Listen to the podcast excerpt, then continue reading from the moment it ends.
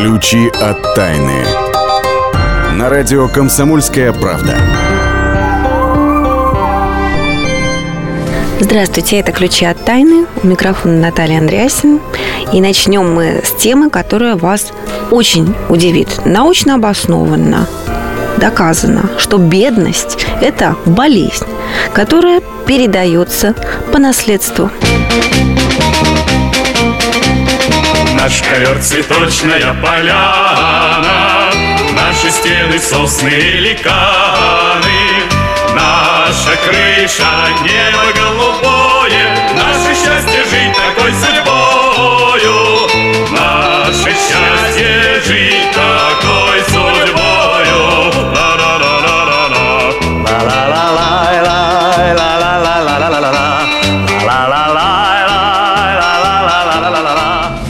Вот, раньше считалось, что э, наша крыша небо голубое, наше счастье жить такой судьбой. Нас практически этому учили с детства, то есть нам ничего не надо. Но оказывается, все-таки это не то, к чему нам нужно стремиться. А к чему же нужно стремиться и как побороть эту врожденную болезнь? под названием «Бедность». Об этом нам расскажет мой постоянный соведущий Ярослав Карабатов, заведующий отделом науки комсомольской правды. Слава, привет. Здравствуйте. Э, Вот если бедность – это болезнь, которая передается по наследству, то как быть нам с нашей же историей? Я имею в виду предпринимателей, которые вышли из крепостных, те же самые Рябушинские, Миндовские, которые строили дворцы себе в центре Москвы, оставшиеся до наших времен. То есть они что, эту болезнь победили, Ну, мы говорим о том, что эта болезнь передается по наследству. Важно понять, что передается по наследству, да, потому что, ну, финансовые затруднения возникают у всех людей, но а, для одних а, это как бы временное явление, вот, другие а, сводят концы с концами всю жизнь. Соответственно, что такое бедность? Так вот, выяснилось, что это, оказывается, вовсе не низкий уровень доходов.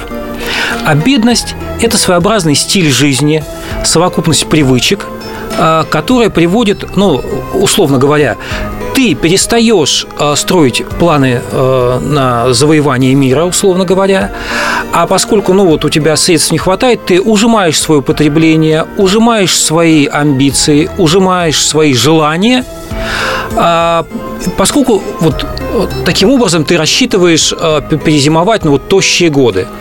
Но эта привычка, она остается внутри, и Даже когда когда тощие годы время. проходят и наступают лучшие времена, ты по-прежнему сокращаешь свои желания, а, у тебя нет потребности, а, так сказать, к, экспансии, вот, и это приходит к тому, что ты вот свой стиль жизни передаешь а, потомкам, а, своим детям, которые тоже живут в бедности и тоже не могут найти выход. Вот у тебя в статье в разделе «Наука» на нашем сайте kp.ru есть очень интересные примеры, по которым можно проверить себя, не склонен ли ты попасть в эту группу риска людей, которые навсегда обречены на бедность. Давай я два прям примера приведу, Ну, давай. чтобы наши слушатели на себя примерили, стоит ли им уже с собой начать бороться прямо сейчас. Смотрите, если вы считаете, что жизненный успех – это возможность совершать дорогостоящие покупки и питаться деликатесами. И если вы склонны видеть причины ваших неудач в течение обстоятельств, то, как вы поняли, вы в группе риска. Примеряйте на себя, мы едем дальше. Рассказывай, пожалуйста. Ну вот смотри, а ты э, говорил в начале передачи о том, что ну как же так, да, э, э, ну, согласно этой логике, бедные всегда будут бедными, богатые всегда будут богатыми. И вот мы вспоминаем, да, истории там крепостных миллионеров, которые по- потом стали основателями купеческих династий. А В чем тут фишка, почему вот у одних получается потом вырваться из социального окружения, а у других нет? И вот тут ученые открыли одну э, такую теорию, которая много объясняет. Называется теория выученной беспомощности. Очень интересно. Ее Выученной Выученная беспомощность. беспомощность, да, совершенно верно. А, Это а, ну, разработка, которую, которой занимался а, американский исследователь Мартин Селигам, Селигман в 1967 году. Он проводил простой опыт. Он, значит, брал а, две группы собачек, барбосов, вот, э, сажал их в вольеры специально оборудованные. Ну, по методике Павлова все делал.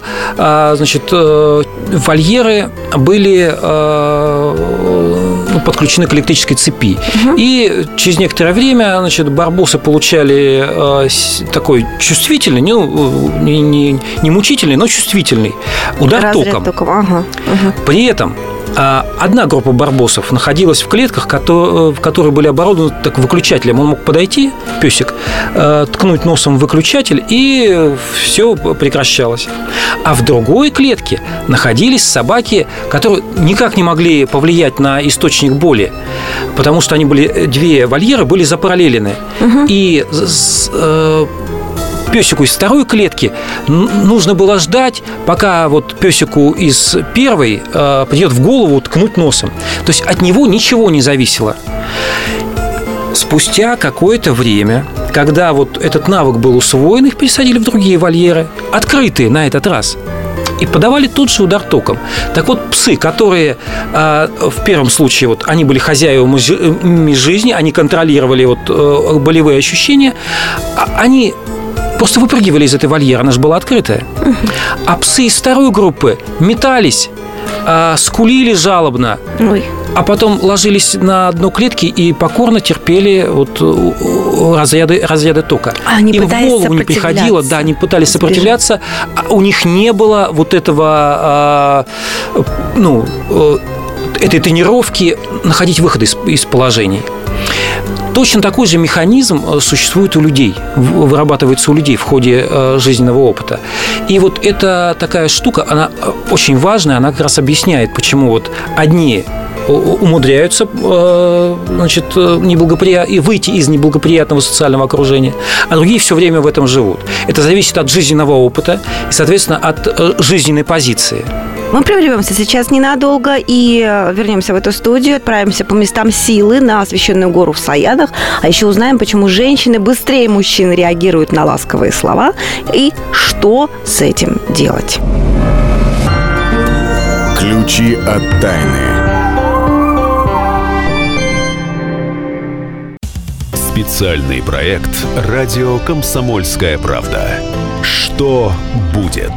Сегодня мы говорим о том, что будет завтра. Ведущие эксперты и политики делают свои прогнозы. В эфире Владимир Сунгоркин и Александр Яковлев. Программу «Что будет?» слушайте каждую среду в 19.05 по московскому времени. Ключи от тайны на радио «Комсомольская правда». Здравствуйте всем, кто присоединился к нам. Это «Ключи от тайны». У микрофона по-прежнему Наталья Андреасин. Как и обещала, мы с вами отправляемся по местам силы. Места силы. И на этот раз а, наш Проводник по местам силы Ксения Колесова предложила нам э, исследовать самую высокую гору Саян. Э, в Саянах это Мункусердык священная гора, не просто самая высокая, а священная, и проводят там некий праздник Белой горы. Но обо всем этом Ксения Кулесова, которая нам уже э, постоянно в этой рубрике рассказывает о местах силы, сама и поведает. Ксения, здравствуйте. Здравствуйте, Наталья. Здравствуйте, уважаемые радиослушатели. На самом деле э, гора эта находится в очень удивительном месте. С одной стороны, э, это Иркутская область, с другой стороны Бурятия, с третьей стороны вообще Монголия. Вот, и Поэтому прежде чем отправиться э, к горе Мункусырдык, э, необходимо э, сделать заявку на документы, которые помогут в случае чего пересечь монгольскую границу, потому что она идет там очень-очень прям на, на границе все происходит. Но прежде чем, еще раз предупреждаю, от, отправиться к такой вершине, замечательно, чудесной, но и опасной, необходимо, первое, связаться с профессиональными гидами, которых тоже можно найти и через интернет, и через знакомых, и э, выбрать ту, э, тот маршрут, который будет для вас наиболее приемлем, потому что там есть очень сложные маршруты, которые э, предполагают восхождение к самой вершине, и маршруты не очень сложные, которые выведут и к целебным источникам, и к озерам. Это будет тоже очень интересно и красиво, но э, менее травмоопасно, скажем так. Что я хотела бы рассказать об этой замечательной сакральной священной горе. Да, почему есть, она священной э, считается? Любопытная, да, есть любопытная легенда очень в сельской местности. А, э, ее рассказывают, передают. Жил здесь юноша. которому все удавалось. Он был добр, помогал другим. И тогда корыстный хан тех мест решил придумать способ, как бы использовать юношу своих целей. Юноша не смог этого допустить, ушел в горы, там состарился. И вот однажды хан решил пойти на войну на своего брата. И юноша каким образом решил спасти брата хана? Он превратился в гору и э, гора вершина упиралась в самое небо. И таким образом хан не, мог, не мог, не смог попасть, э, ну, пойти в войну своего брата. И люди увидели это, склонились э, перед горой Благоговейным в страхе и поняли всю неправоту любых войн. Вот такая вот э, легенда. И, соответственно, люди, которые отправляются к горе Мунгус-Ардык, обязательно должны идти с чистыми намерениями, без каких-либо э, помыслов о каких-то злодеяниях и так далее. А там э, сосредоточены силы добра, силы э, помощи людям. И если вы вот э, с таким намерением идете, обязательно отправиться нужно место силы и просить о добре, просить о помощи каким-то людям. Ну и вот кроме того, вот в тех краях есть еще легендарный курорт э, Нилова пустынь, курорт термальных радоновых вод, попасть на который э, можно совершенно запросто, и для этого не нужно никаких разрешений и проводников. Конечно, здесь совершенно спокойно. А нужно просто дозвониться на курорт и записаться заблаговременно, потому что курорт пользуется а, ну, таким популярностью такой. И можно долететь на самолете, как попасть, да, долететь на самолете можно либо в Иркутск, либо в Улан-Удэ, а далее уже э, автобусами попасть э, через Слюдянку на курорт. Я вот, Ксения, думаю, мы с вами каждую неделю рассказываем о том, куда поехать, куда отправиться. Но в рубрике «Бабушки на берег», вот буквально следующая наша рубрика, никогда не объясняли, откуда откуда берется примета, например, посидеть на дорожку. Поэтому разрешите объявить рубрику «Бабушкин оберег». Бабушкин оберег. Итак, э, замечательный оберег, которым действительно никогда не задумываемся. Присядем на дорожку, так говорят многие. Технический смысл, конечно, ну, собраться с мыслями, сесть, подумать, чего я забыла, может быть, вообще передумать отправиться в эту дорогу и вообще а, остаться дома. Но есть еще и такой сакральный смысл, да, что бабушки наши считали, что был э, духов обмануть и не таскать за собой э, вот весь день даже, необходимо, особенно перед дальней дорогой, притвориться, что вообще никуда не уходишь, а просто присел отдохнуть, расслабился, и остались э, вы, а ты отправился в дорогу налегке. Вот э, такой обычай э, придумали. Ну и еще, чтобы отпугнуть уже в дороге прицепившихся духов, так сказать, которые не остались и не обман э, раскусили вас, можно сшить кисет а, специально. Почему вот всегда в дорогу, да, шили кисет, таки, э, э, с табак клали, клали травы туда, клали камни, потому что такой замечательный берег во время пути э, защищал путника. И есть даже ну, такие рассказы, которые, легенды, которые передаются из поколения в поколение в семьях, что во время Великой Отечественной войны такие кисеты, они оберегали ну, замечательных солдат, которые победили в Великой Отечественной войне. Почему табак, интересно? То есть какую смысловую нагрузку он нес? За, запах, запах табака резкий, и э, он отпугивает нечистую силу. Все резкие, резкие запахи отпугивают нечистую силу. Можно даже головку чистота положить. Все, спасибо большое, Ксения Колесова. Мы отправляемся в магазины, э, особенно те из нас, кто собираются ехать в отпуск.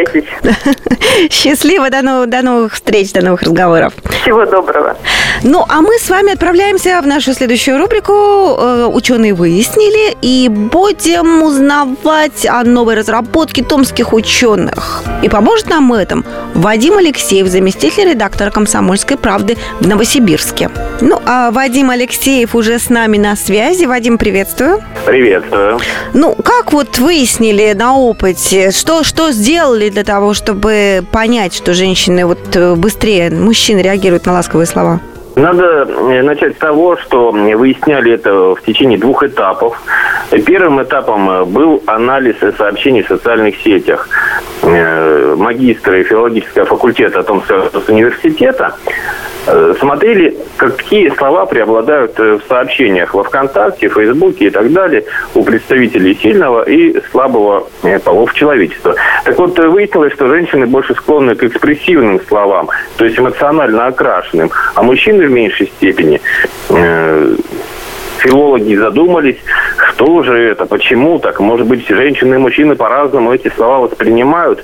И от социальных сетей перешли уже к реальным людям, установили специальные приборы, которые фиксировали незаметную глазом человека реакцию мужчин и женщин на те или иные слова. И оперировали с ними, а, опять-таки, эмоционально окрашенными словами, например, грубые, экспрессивные.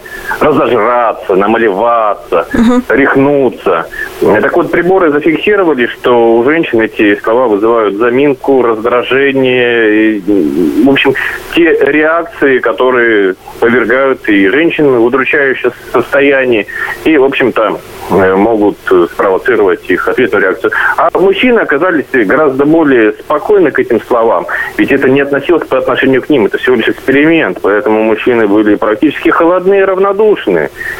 Зато в другой игре похожей э, представители сильного пола проиграли. Э, это были эксперименты с э, добрыми словами, ласковыми. Использовались уменьшительно-ласкательные суффиксы. Малюсенький, хорошенький, угу. добренький. Женщины эти слова легко воспринимали, они им понятны, а мужики впадали в ступор. Ну, не, не, не продолжительный ступор, конечно, доли секунды, но тем не менее. Мужикам нужно время, чтобы понять значение этих слов.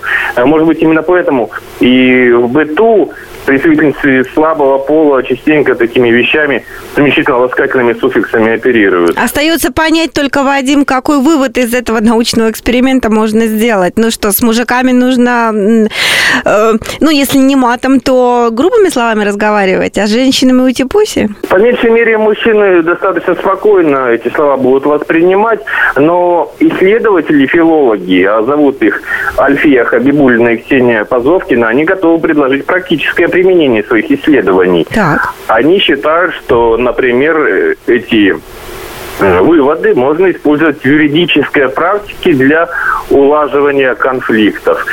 Э, если я попробую привести пример, который мне в голову приходит. Быть может, случилось небольшое ДТП, женщина неудачно уезжала с парковки, отцарапала автомобиль мужчины. Пусть она на всякий случай не говорит ему, что она оставила малюсенькую царапинку, а оперирует более мужественными словами, и тогда быстрее э, смогут найти общий язык. А он, соответственно, со своей стороны должен ей сказать, ну ладно, миленькая, я вас прощаю. А вот ему как раз, да, стоит применять уменьшительно-ласкательные суффиксы. Хорошенька ты моя, заплати мне небольшую компенсацию, чуть-чуть денежек, да, и разойдемся с тобой по-хорошенькому. Миленький мой коллегушка, спасибо вам большущее, прибольшущее. Вадимушка Алексеев был с нами на связи и продолжает следить за новыми изобретениями наших ученых. Мы вернемся э, в эту студию буквально через несколько минут, а в следующей части узнаем о том, как барон Мюнхгаузен на самом деле мог поджечь порох искрами из глаз. Учеными доказано. Не переключайтесь. Ключи от тайны. Спорт после ужина на радио «Комсомольская правда». Меня зовут Евгений Зичковский. И на выходных я занимаюсь спортом. Ну как занимаюсь? Слежу за спортивными событиями. Так что для меня понедельник – день тяжелый вдвойне. Но я все равно расскажу вам о главных новостях из мира спорта. Ведь в нашем деле только так. Превозмогая усталость. Программу «Спорт после ужина» с Евгением Дичковским слушайте каждый понедельник в 22.05 по московскому времени.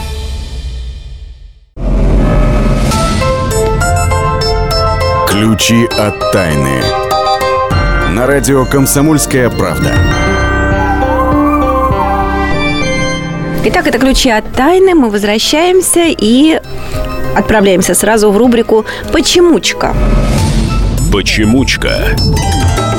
Итак, ученые доказывают, почему барон Мюнхгаузен мог действительно поджечь порох искрами из собственных глаз. Правды вообще не бывает. Да. Правда, это то, что в данный момент считается правдой. Это была цитата из фильма «Тот самый Мюнхгаузен». Вы, конечно, узнали. Но что на самом деле правда, расскажет нам научный обозреватель «Комсомольской правды» Владимир Логовский. Владимир, здравствуйте. Здравствуйте. Есть выражение искры из глаз. Есть такое выражение. Вот, Аж кстати, искры из глаз.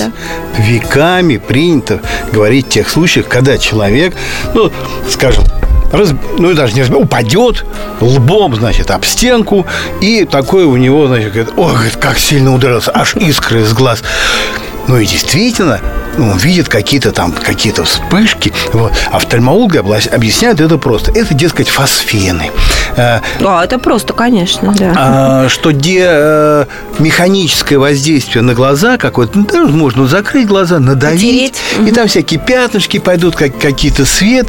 А если вот более сильное физическое воздействие, то оно уже передастся как-то на, на нерв, и в мозгу вот такие вот будут вспышки. Это чисто, ну, как вот сказать, внутреннее такое нервное явление, иллюзия. Вот.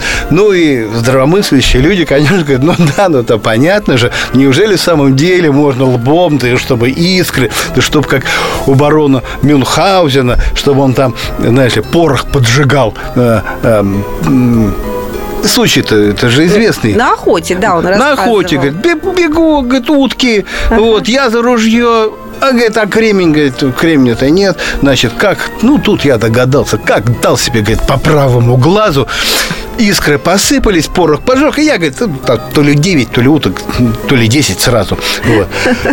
Ну, казалось бы, фантастика, но вот недавно Массачусетском технологическом институте, ну, а по сути, открытие сделали, от которым вот его автор, профессор Стивен Джонсон, он так и сказал, трудно не испытать волнение, когда обнаруживаешь новое интересное явление. А в чем в чем же это новое явление?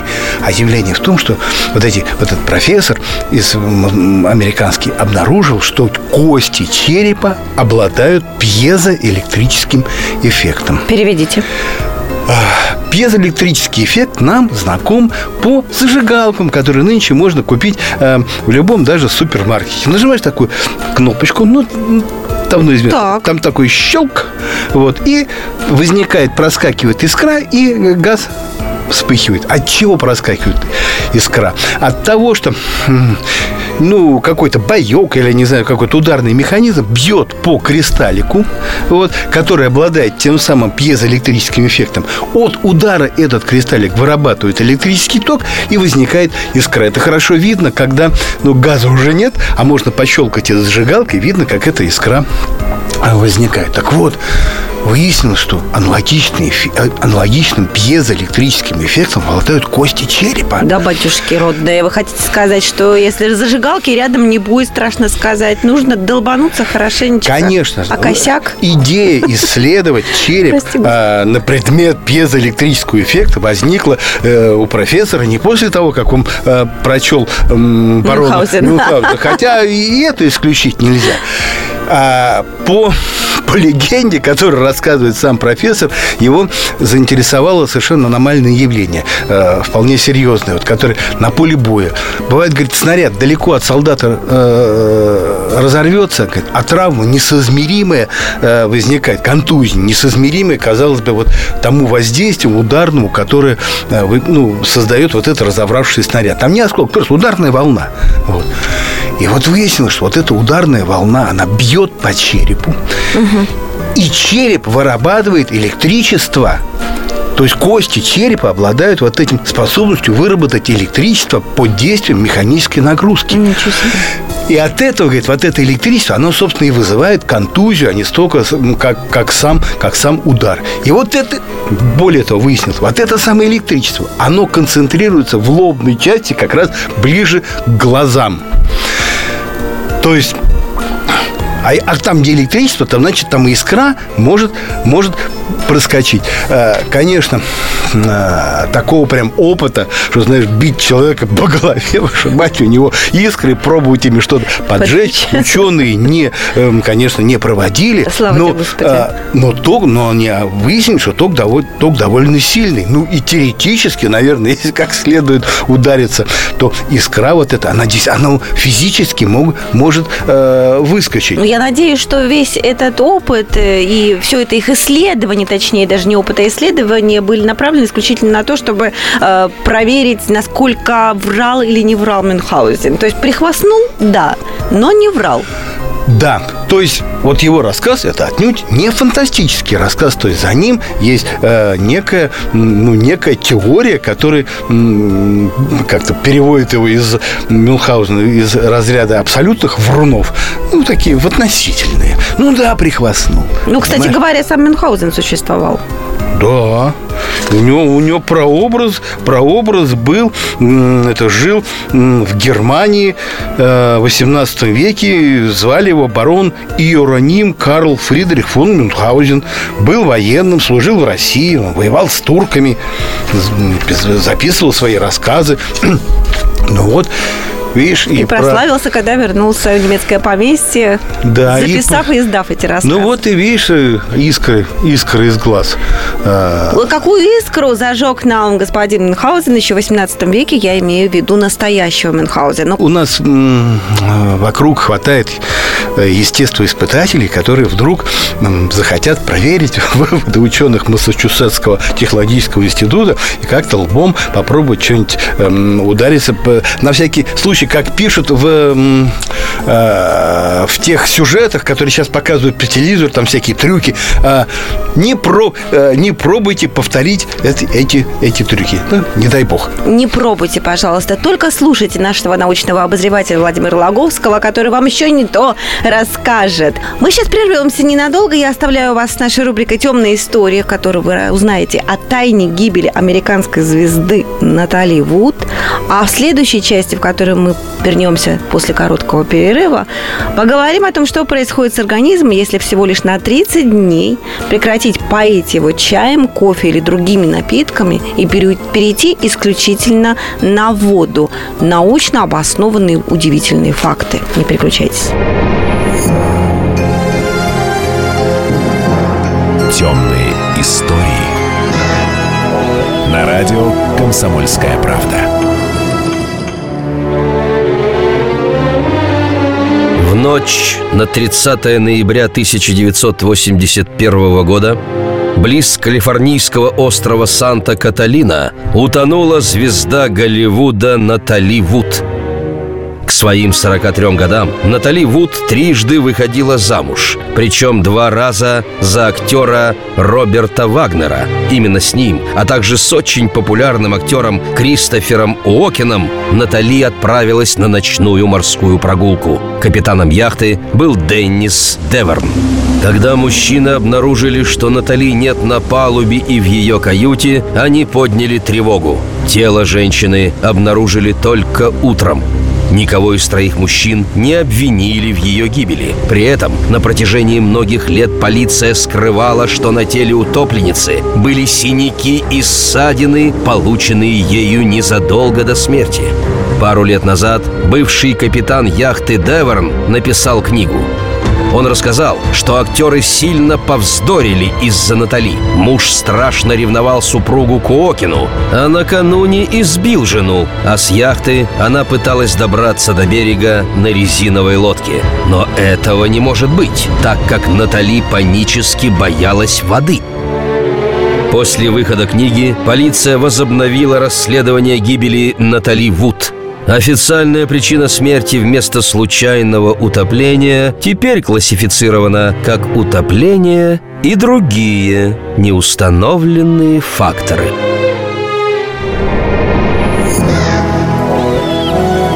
Темные истории.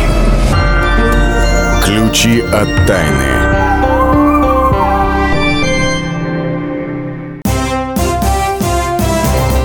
Здравствуйте. Я Давид Шнейдеров. По субботам я рассказываю о кино, о его проблемах, о малоизвестных, но не малозначительных фактах. А главное — о том, что из общего кинопотока обязательно стоит посмотреть. Помогают мне в этом актеры, режиссеры, продюсеры, в общем, люди, которые в курсе событий. Погружайтесь со мной в самое массовое из искусств — программу «Синемания» — Слушайте каждую субботу с 13 часов по московскому времени на радио «Комсомольская правда».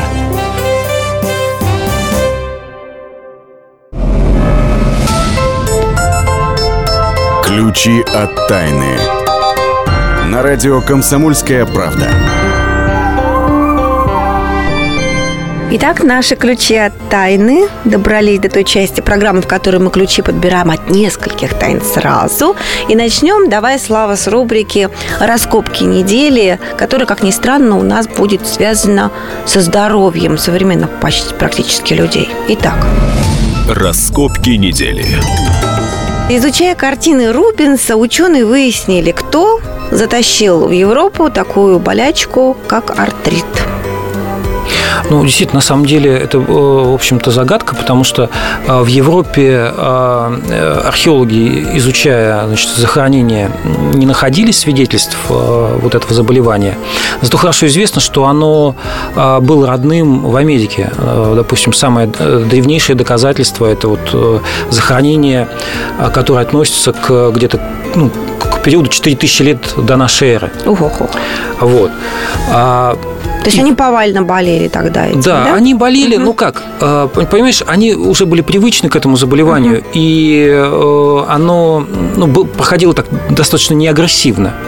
Вот. Но изучая картины фламандских живописцев, в частности Рубенса, обратили внимание, ученые обратили внимание, что те очень часто фиксируют на своих картинах вот признаки ревматоидного артрита. То есть, То есть это такие скрюченные пальцы. пальцы да? Скрюченные пальцы, Особенно да. картина «Три грации». Кому интересно, можно ну, залезть и посмотреть. Я залезла перед программой, действительно, это видно. Это действительно очень видно по пальцам. А женщины, это была вторая жена Рубинса, которая ему позировала. Да, а надо сказать, что ей было всего 23 года, и для... Вот мы знаем, что для нас ревматоидный артрит – это заболевание пожилых людей. Но тогда он, э, вот, э, это была вспышка, это была настоящая эпидемия. То есть болели от э, млада, вот как э, там и до велика. Рубинс сам тоже страдал от ревматоидного артрита, скорее всего. Вот. Чем это вызвано? А, ученые начали докапываться, и выяснилось, оказывается, а, что а, эта болезнь была завезена из э, Америки в Европу, ну, как в свою очередь, из Европы э, в Америку оспа, и там несколько миллионов индейцев умерло.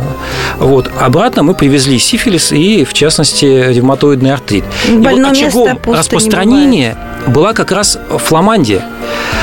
Место, где творил э, Питер Паули Рубинс, и он в своих картинах фиксировал. Там не только интеграции, есть достаточно большое количество вот этих картин. И для ученых это, в общем-то, было э, подспорье в изучении исторической э, эпидемиологии, вот так скажем.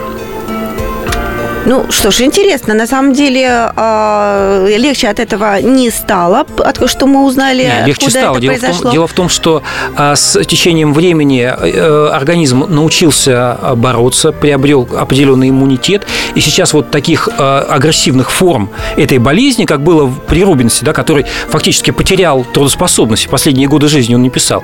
Вот сейчас так, таких ярких агрессивных форм стало гораздо меньше. Слава тебе, Бог, Господи, а я таким образом хотела, кстати, к следующей нашей новости перейти и сказать о том, что э, есть способ облегчить, по крайней мере, страдания от артрита. Это вода, в частности. Чем больше ты ее употребляешь, тем а, лучше для суставов. И это наша рубрика «Лайфхак». Лайфхак который мы рассказываем о том, как справиться с той или иной э, проблемой в вашей жизни максимально простым способом. Сегодняшний наш способ – вода. Ну, мы знаем э, такое древнее средство еще из сказок «живая вода». Вот так ученые выяснили, что живая вода – это на самом деле просто чистая питьевая вода. А, в частности, вот она помогает, э, если вы хотите похудеть, просто выпивайте там э, на, на 1-2 стакана больше воды, вот, и вы почувствуете, что вес уходит. Там механизм в чем? Э, Андрея Джанкала, представитель Академии питания и диетологии, проводил исследования и выяснил, оказывается, что, ну, во-первых, если вы в, 30, в течение 30 дней пьете воду, то она выводит вредные токсины и все такое прочее, организму просто легче ну, в организме легче проходит процесс метаболизма, угу. так скажем. А во-вторых, чисто, чисто физически. То есть вода, выпитая вода, вот вы перед едой выпиваете стакан воды, и вода просто занимает тот самый объем лишней пищи, которую вы в противном случае бы слопали на обед. Вот. А так это просто вода, она потом уходит, и, а вы такой худой, и встаете с легким чувством голода, которого мне очень редко удается добиться во время обеда. Ну что ж ты знаешь такие прекрасные советы и на себе их не используешь, используй немедленно. И есть еще одно исследование про то, как люди именно худеют. Если в течение а, какого-то времени начинали потреблять на, а, допустим, э, пили по 4 стакана воды в день, а начали увеличивать эту норму на 1 2 стакана, да, то есть вместо 4, допустим, 6 стаканов воды, то когда замерили, сколько сахара они потребляют, сколько им нужно, сколько им хочется э, по, по, по истечении месяца, то выяснилось на 18 граммов сахара меньше. То есть, ну, конечно, это, наверное, мало, но с другой стороны, если перевести в ложки, э, которые многие из нас добавляют чай, то это уже много. И еще хочу сказать, подытоживая то, что мы вам рассказали, это касалось опытов, когда люди переходили только на воду. То есть никаких, никакого чая, никакого кофе. Вы пьете только воду. И ученые доказали, что будет вам очень хорошо. А еще ученые доказали, что мифы Древней Греции – это совсем не мифы Древней Греции, а сущая правда. Вот сейчас вы будете потрясены. Ну, вот, э, знаешь, наверняка, да, слышала миф о Геракле. А Но я не имею в виду не, не про 13-й подвиг Геракла, мы его давай в сторонке оставим. Оставим, а, давай, с рождения начнем. Мама э, Геракла родила двух детей. Отцом одного из них то есть отцом Геракла был бог Зевс, а отцом другого, согласно мифологии, был ее муж, э, там, царь Амфитрион. Вот. Ну и многие думали, ну опять греки понасочиняли. Ну как такое может быть, чтобы у близнецов Конечно, были два разных отца? Вранье все это такое. А оказалось не вранье. Да. А вот в, в феврале 2016 года во Вьетнаме а, в Центре генетических анализов и технологий а, обратился э, молодой мужчина, который, э, ну, честно говоря, опасался, что его жена, а, она родила близнецов. Так вот, он думал, что один ребенок от него, а другой, ну, совсем был не похож ни на брата, ни на него. Э, сделали анализы, выяснилось, действительно, да. Ай-яй-яй. Отцом одного из них был совершенно другой мужчина. Вот, оказывается, бывает такое как очень редко. Бывает? Единицы э, в, на протяжении там, нескольких э, десятилетий наблюдений, э, э, единицы таких случаев, называется сверхоплодотворение. Ну, кстати, вот первый такой случай был описан в 1810 году американским врачом Джоном Арчером. Тогда одна симпатичная американка родила двух мальчиков. Одного угу. беленького такого, а второго симпатичного негритенка. Но поскольку дело было, когда еще в Америке существовало рабство, в общем, э, доктор Арчер не, не описывает, чем закончилось отношение выяснения между мужем и женой. Он ушел в такую в далекую научную плоскость. Ну а вы, мужчина, будьте бдительны. Всякое бывает. Советы от нашего э, заведующего отделом науки Ярослава Карабатова. Принимайте к сведению, пожалуйста. Но сейчас будем успокаиваться после таких новостей. Мы подошли к э, окончанию нашей программы, которой мы все время вас пытаемся, так сказать, полечить, скомпенсировать все, что рассказали хорошей музыкой. Не просто так музыкой, а музыкой, которая, а, между прочим, была проверена тоже водой. Вот мы только что говорили о важности воды. А, вода влияет на нас, а на воду музыка. Э, таким образом ставили эксперименты на воде, подключая между динамиками э, музыкального центра, ставили колбу и включали разную музыку. При прослушивании водой симфонической музыки или классической музыки э, получались такие красивые какие-то конфигурации кристаллов. При прослушивании рока, тяжелого особенно рока, вода превращалась в какие-то замерзшие страшные осколочки такие. Вот. Э, ну, что там вода? Помидорная рассада, когда прослушивает классическую музыку, ускоряет свой рост. И это тоже было доказано научными методами, причем приблизительно на 30%. Я не буду углубляться в то, как они это высчитали, эти 30%. Просто переходим к классической музыке. Минутка музыкотерапии вместе с Шопеном. Почему? Потому что на улице весна, и мы ставим с вами весеннюю рапсодию. Приятного вам прослушивания. А мы с вами прощаемся на неделю. Счастливо. Всего доброго. Ключи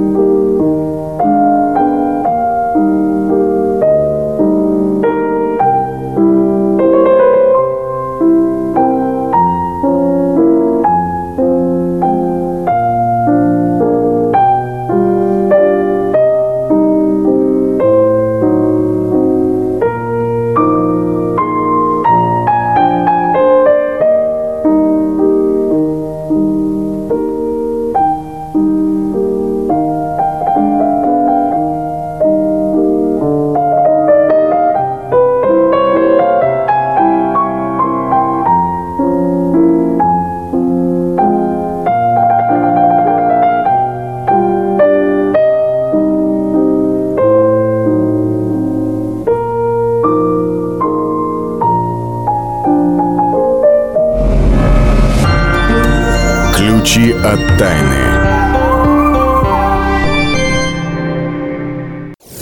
Уинстон Черчилль как-то сказал, «История меня простит, ведь я сам пишу ее».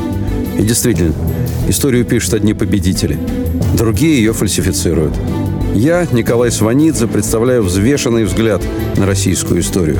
Жизнь страны глазами ее жителей. Дневники, воспоминания, заметки в газетах. Документальный сериал «Исторические хроники» с Николаем Сванидзе. Слушайте каждую среду в 22.05 на радио «Комсомольская правда».